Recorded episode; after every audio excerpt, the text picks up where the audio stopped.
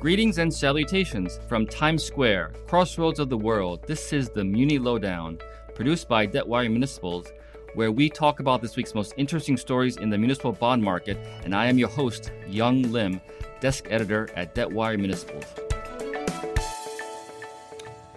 Okay, it is Tuesday, March 10, 2020, and welcome to the Muni Lowdown. We have a, a special podcast where we're focusing on the coronavirus, where it's impacting everyone's lives. Uh, and especially, we're going to look at how it's affecting the muni market. Today, we have four reporters here to talk about their respective states and regions. We've got from our New York office, Maria Amante and Patrick Ferguson, and from Chicago, Caitlin Devitt, and from Miami, Florida, Simone Baribeau. So, welcome everybody. Good morning. So, let's start with Maria. Maria, you you cover California, the state with the largest population in the U.S., about 40 million. What's going on there?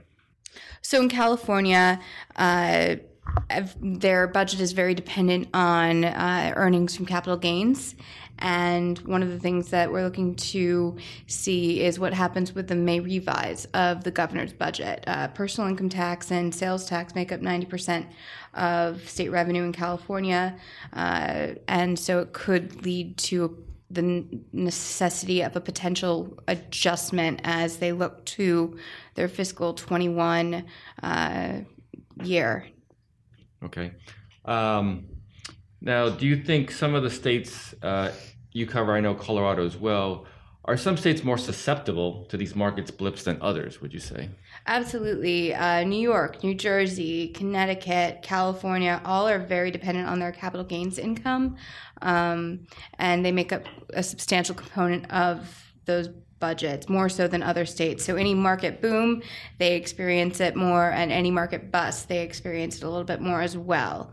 And so there is potential for impact in all of these states, not only next fiscal year, but also but this current one. Okay. And do you think there's something else can be done to mitigate some of the fiscal stress? At this point, I am not sure. Um, right now, I am aware that I think everyone's it's on their mind that it impacts every pension system, every endowment, every investment. CalPERS um, is worth 400 billion, or it was at the start of uh, this market downturn, and they're down at least 15 billion uh, just a week or two into um, these concerns mounting. Uh, I think it's just a matter of waiting and seeing what happens next. Yeah, definitely. Um, like you said, uh, New York and New Jersey have both uh, declared a state of emergency mm-hmm. in the area. So, Ca- uh, California as well. Yeah, and I'm sure Connecticut would be next too. Exactly. All right, let's move on to uh, Caitlin. Thanks, Maria. So, Caitlin, now you covered the Midwest. Tell me what's going on there in terms of uh, the impact the coronavirus has out there. Well, Illinois joined um, the states you guys just mentioned in declaring a state of emergency yesterday. I think we're going to probably see that um, you know, across the country. Partly it's just because it helps them. You know, all the governors who are doing it are reminding everyone it's sort of an operational move that allows them to unlock more federal money and get um, and unlock reimbursements. So that's part of the reason they're doing it. In the Midwest, you know, we're watching a couple states closer than others. Illinois is a big one because, as our listeners probably know, it's the um, lowest rated state in the union, and it has essentially no reserves. So that's going to be um, more of a concern for Illinois, where we have, I believe, the most amount of cases in the Midwest. As of yesterday, it was up to 11, but it's such a moving target, it doesn't even matter to sort of mention them. And um, so, you know, Congress last week passed that bill. There's an $8.3 billion emergency coronavirus federal funding bill, and I think about 950 million of that is going to go to states and locals, and half of that within the next 30 days. So we're going to see a ramp up in federal funding. Under that, Illinois expects to get about 15 million. So we'll look for that. Michigan, which we're also looking at, expects about 15 million and a lot of the other states don't quite know yet um, how much they're going to be getting because you kind of have to figure it out based on a formula. It, so if you compare a state like Illinois, which has no reserves and is going to have to start looking at its spending, you can look at Indiana, AAA rated, which has a its its surplus, its rainy day fund is expected to be like 2.3 billion dollars this year. So um, there's a big difference there in terms of how they can handle it. And like Maria kind of mentioned about California, you know, the interesting thing is a lot of these states like Illinois and in the Midwest are crafting their budgets now. They're on a June 30 fiscal year end. So they're going to have, and Michigan's an exception. They're October 1st, start of their fiscal um, fiscal year. So a lot of the states are going to have to start revising. They're going to have revised revenue. Uh, for sure, their their revenue estimate people are going to have to come back. Illinois already said that they expect to have to do that. Usually, sometimes they do, sometimes they don't. But I talked to the, one of the revenue guys, and he said, yeah, he thinks for sure they're going to have to come back to you know revise downward the amount of money that lawmakers are going to have to deal with.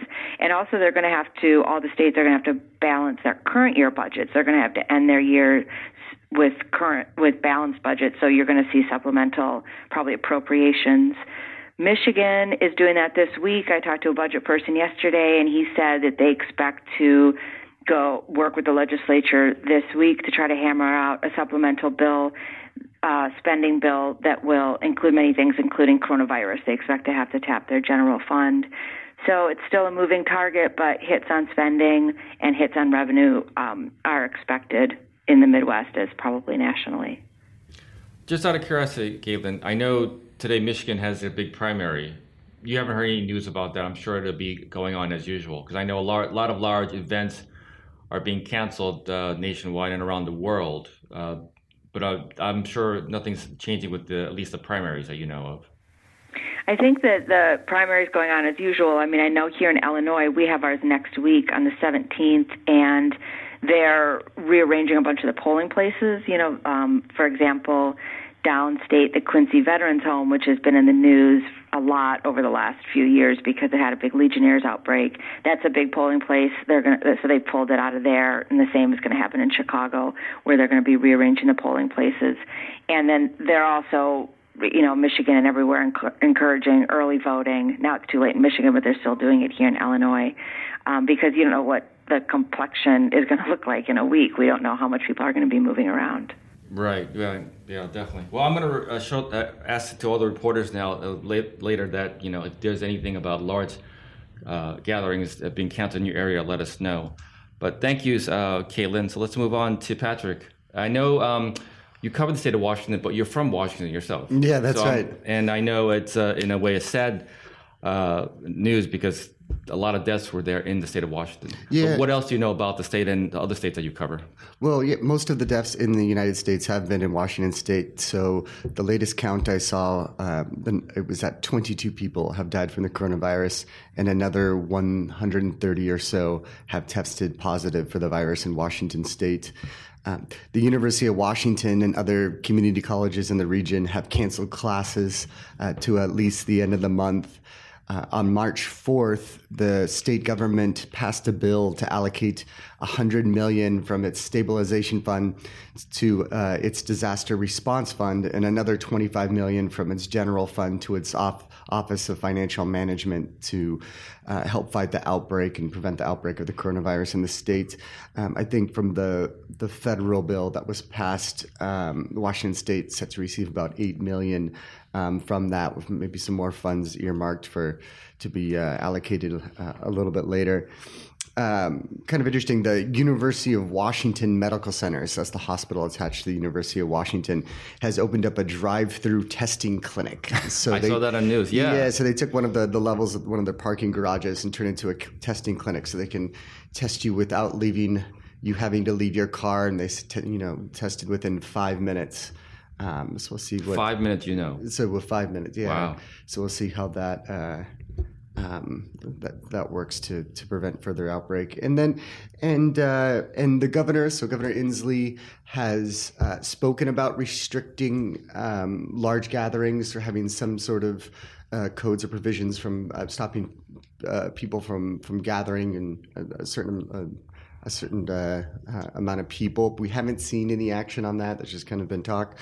Um, and then in uh, some other states in Texas, 12 people have identified with the virus. There's been 14 in Oregon, uh, two cases in Nevada, uh, but I mean, no deaths there. And really, I was giving the, the um, Oregon and Texas uh, governments a call uh, nothing. They don't. I haven't seen. There's no legislation there to create any state funds, or at least not yet. Although they both said it's a moving situation and something could develop rapidly. Uh, in Nevada, there's been some talk of putting some provisions in so health insurance don't price gouge uh, patients on for testing for the coronavirus. Um, and then also with Nevada, you know, we've seen some uh, we saw a drop in the casino and entertainment stocks earlier. So we're talking about MGM uh, Resorts, Las Vegas Sands Corp, Caesar Entertainment, and some other brands. So, you, I, you know, I think with disasters, but also in other, let's say, recessions or financial moments, you know, the tourism industry is very susceptible to this, and especially uh, Las Vegas, where you know, taking a lot of people from out of state and so I know that the uh, state um, analysts, financial analysts, are looking at um, flight numbers to the state, which the February numbers will come out in March. So we, we won't have the March numbers until later, but um, that's something they're definitely looking at. They're canceling so much. Um, I do Cycle for Survival that was canceled last weekend here in New York. Um, I'm aware of a tennis tournament in Palm Springs, California, that was canceled. Um, MAGNY apparently is not hosting its uh, March luncheon. These, it, it, everything's getting canceled. Flights are so cheap. It's amazing what how um, people are responding to this. Okay, thanks, Patrick. Thank you. All right, let's move on to uh, Miami and Simone Baribeau. I know you cover uh, not just the state of Florida, but you cover some territories as well. Tell us what's going on in your neck of the woods. Right. So I'm based in Florida, and as of this morning, there are 19 confirmed cases here. We have the inauspicious honor of being the first East Coast state to have had deaths from the coronavirus. And the coronavirus is particularly bad for Florida, not for the reasons that Maria was citing for the, the states in the Northeast, but because we're a tourism state. There's that Concrete Jungle song by Alicia Keys about New York being the place where dreams are made, and the Will Smith song about being Miami being a town where you could spend a few days. And there's really some truth in these songs about how our economies work. And, you know, in Miami, even if you're not a tourist, it's hard to avoid the risky areas. Like this weekend, my husband took me out on a surprise date, which was fun, but it ended up uh, inadvertently being a coronavirus tour of the city. yeah, I mean, it was odd. Our babysitter works at a hospital, and we went to an escape room, which isn't a particularly touristy thing to do. But then when we left the escape room, the closest place to eat was Bayside Market, which is where all the cruise passengers are funneled through. Ooh. So, yeah, so these are things you think about in retrospect. And I should note there have been no coronavirus cases in Miami Dade County, which is where Miami is, obviously, but there have been at the port in Broward County. So, the legislature is concerned, of course. We are home to beaches, we're home to Disney. If the tourists stop coming, there's going to be an economic downturn. So, the legislature, as part of budget discussions for next year's budget, has agreed to put 25 million into coronavirus spending. And they've also, and the coronavirus has also helped end the legislature's bid to kill Visit Florida, which is Florida's tourism bureau. So, to move on to Guam, Yong mentioned I cover territories, and Guam's likely to be the most affected. Guam is Florida taken to the extreme. Guam is the U.S., it's a territory. I point this out because it's a bit of a forgotten one living all the way out in the Pacific. And the one thing they have going for them, at least as of last, last Friday, and I believe still, is that they have no cases of coronavirus in their borders, unlike Florida. But Florida has a relatively deep economy, and Guam is very tourism reliant. And while Florida's tourists come from other U.S. states or within Florida or Latin America or all over, really, almost 90% of Guam's tourists come from two countries, South Korea and Japan. And that's the problem because flights are disproportionately being cut from South Korea and Japan. President Trump has said they're considering blocking Trump travel from those two countries altogether. They, meaning the federal government, is considering blocking travel from those two countries altogether, as they have with Iran and China. So this would obviously be devastating to Guam. And when I say Guam is dependent on tourism, about 35% of its general fund spending comes from tax revenue derived from tourism. Their economy is already shrinking. It started to shrink in 2018. They're very close to their debt ceiling. They frequently run short of cash. The U.S.'s tax overall in 2017 really hurt them because their tax code mirrors the federal government, so they lost a lot of revenue. So they're already near the edge. And for the last few days of February, tourism was dropping off by double digits according to preliminary numbers. And a few days, obviously, it's not a trend, but it's also an ominous sign. So when I've spoken to them, mainly Guam's hoping to ride out the storm in terms of containing any outbreak. And again, one doesn't exist there right now. Guam Speaker Tina Rose Muña Barnes proposed legislation that would take up to a million dollars out of their rainy day fund to be used on proactive prevention efforts like screening equipment or medical supplies or the leasing of quarantine facilities or whatever. If there's an outbreak on Guam, the medical system there has also been cash strapped for years. So you can see it spreading there more than in Florida or other U.S. states. And our legislature is also considering bills that would help in the event the coronavirus has a negative economic impact on the territory because of reduced tourism. The legislature is looking to free up spending controls, and it's convened a group of fiscal experts to coordinate the legislature and the executive government's response, and to, and this is a quote, to prepare for Guam's impending comeback. They're also working on uh, legislation to allocate funds to the Guam Visitors Bureau.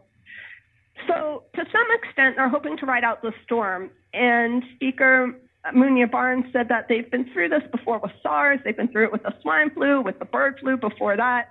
So, if this is temporary, this is going to be a bad year for them, but they'll survive it. If it ends up being prolonged, that'll be more of a problem. And we've seen before, the other thing about Guam is that it's small, right? So, we've seen before what happens when you get this type of economic shock to territory in the Virgin Islands, when their oil refinery shut down in 2012, obviously that's not a disease, but that's a huge economic shock. You saw the economy shrink by 25% in three years, and that's something they're still struggling to recover from. It was bad.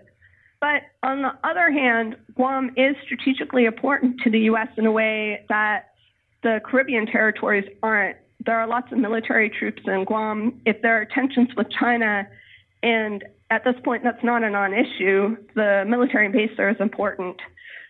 So, investors and analysts have pointed out that the U.S. government is unlikely to let that territory not have a functioning police force or a water and sewage system. And, you know, it's more likely that you get federal support if this ends up being disastrous. Well, you're right, Simone. I think uh, we, we, when we think about territories or Commonwealth, we pretty much talk about Puerto Rico, but you do cover, like you said, Guam and the Virgin Islands and the Northern Mariana Islands as well. So something to think about out there. Yeah, absolutely. All right. Um, thank you for that. I've got a couple of quick questions. Um, I got one for you, Maria. I know we cover higher ed, and I know um, I think Princeton said that students who are on spring break, spring break right now, when they're at the end of spring break, don't come back. Basically, they want to do virtual classes. What have you heard from other schools or universities? I think a lot of them are already shutting down classes. Yeah, that's happening quite frequently. Um, many study abroad programs are either being put on hold or altogether uh, canceled. Um, lots of virtual learning and uh, lots of concern um, on colleges' campuses uh, at this point. Okay. And I got a question for you, Caitlin. Uh, Caitlin, you're out in Chicago. I know there's a big uh, convention center out at, I believe it's McPier, and I think there's been some major cancellations so far. Yeah, the um, the city's seen four four conventions canceled, and you know, sort of a back of the envelope cost to the city of that is about 90 million. You know, a lot of this stuff when you talk to people, people expect a lot of stuff to be rebooked maybe the second half of the year you're going to see um, uh, kind of people coming back and sort of spending stuff that they that they have canceled now. So you don't know, you know, what the long term impact is going to be. But certainly with Chicago and a little bit like what Simone was talking about, when you've got these governments that are on the edge, that are on the tightrope, these sort of losses can really uh, push them over. So yeah, Chicago is looking at like as of now, there's going to be more corporate events canceled, I'm sure. But as of now, there's been four. Like I said, it's about 90 million. The state, the city's amusement taxes and hotel taxes and business taxes and tourism. I mean, it's a, it makes up a big part of the of the general fund budget, like maybe 10%, maybe more. So, um, so we're waiting to see, like everybody else.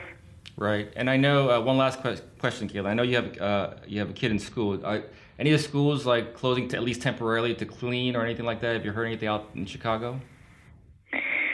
Well, one of the early cases, like I said earlier, we have 11 as of today. I'm sure it's going to go up, but one, I think the sixth or seventh case was an aide in a Chicago public school at a high school, and so they've closed that school, and everybody who was in that school, the, the students and the staff, are in self quarantine until March 18th. Um, not the families of those people, and not the buses, because all the kids, you know, like my kid, they all ride kind of buses together.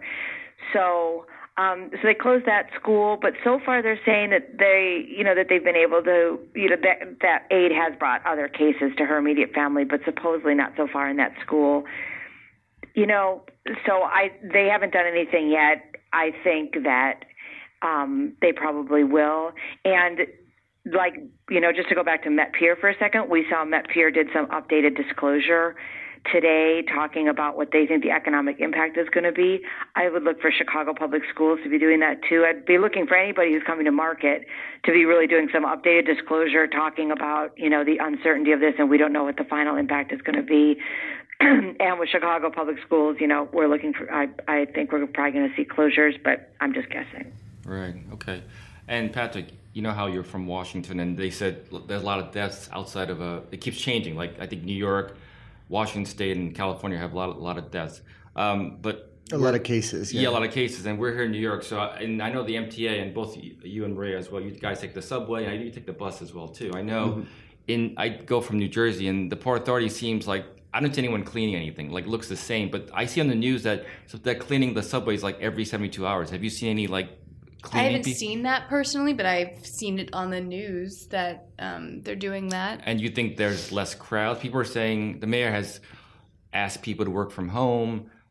You see less. Do you notice last few days any difference on the subways? I I really haven't noticed anything. I know uh, a few days ago, maybe a week ago, uh, everybody, or not everybody, a lot of people were wearing masks. Oh, yeah. A lot of people, you could tell that there was some um, hesitation, apprehension of people touching all the, you know, everything in the subway. But uh, really, it seems kind of business as usual. Seems. Two weeks ago, I full on saw somebody wearing a respirator, but other than that, yeah. Uh, business as usual business as usual. But um, yeah, and everything's wonder, canceled. That makes me wonder how it'll it'll end up being with travel. I was speaking with a bondholder who happened to work in New York, and he was debating going out to LA for a conference or something. And he was saying, you know, a flight to LA has got to be less and staying there for several days and coming back has got to be less risky than taking the MTA twice a day you know so i i wonder how long with the travel, we're going to keep this up. And I mean, flights are obviously being cut. People are cutting back on their travel plans. It's it's pretty obvious that that's happening. But if it's not happening in the MTA, I mean, how long will it be till people are just like, look, I take, you know, I have to take a risk to live my life. Mm-hmm. Yeah, I mean, it'd be interesting because everything's a domino effect. People don't travel, then people don't go anywhere, and there's less, there's more impact on businesses and government. So it's something that we obviously are monitoring and continuing to uh, look into. But uh, that's all the time we have for today. I want to thank my, the participants today Simone Baribeau, Caitlin Devitt, Patrick Ferguson, and Maria Amante. Thank you to Christian, our producer, for making us sound good. I'm sorry, Christian Ayala. And uh, that, but most of all, thanks to you, to you, our listeners out there who check in weekend after week on debtwire.com for the latest on distressed munis. Take care, everybody out there, have, and have a good day. Thanks for listening to the Muni Lowdown with me, your host, Yong Lim. If you want to know more, subscribe to debtwire.com and follow us on social media. Please leave comments, rate, like, and share. Join us next week when we talk about the latest in the municipal bond market.